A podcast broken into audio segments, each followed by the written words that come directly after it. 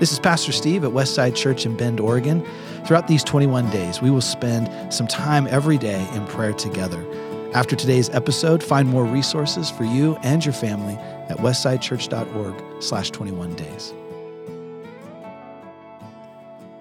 Welcome to day two. Jesus is Lord.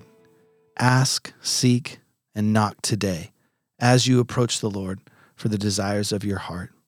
Philippians chapter 2, verses 9 through 11 says that therefore God also has highly exalted him and given him the name which is above every name, that at the name of Jesus every knee should bow, of those in heaven and of those on earth and of those under the earth, and that every tongue should confess that Jesus Christ is Lord to the glory of God the Father. Salvation begins with our confession of his lordship. When we surrender to the rightful claim of Jesus on our lives as creator and redeemer, new life begins with joyful willingness to trust that Jesus knows and wants what is ultimately best for us.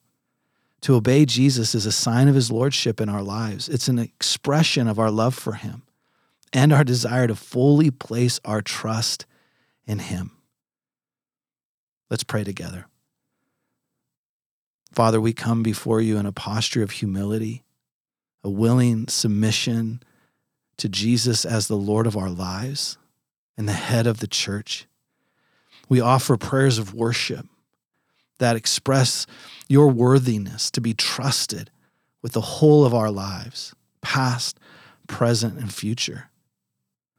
God, we ask you that the distinctiveness of who Jesus is would be revealed in his church that we would be the evidence of what it looks like when Jesus is truly leading us as his people.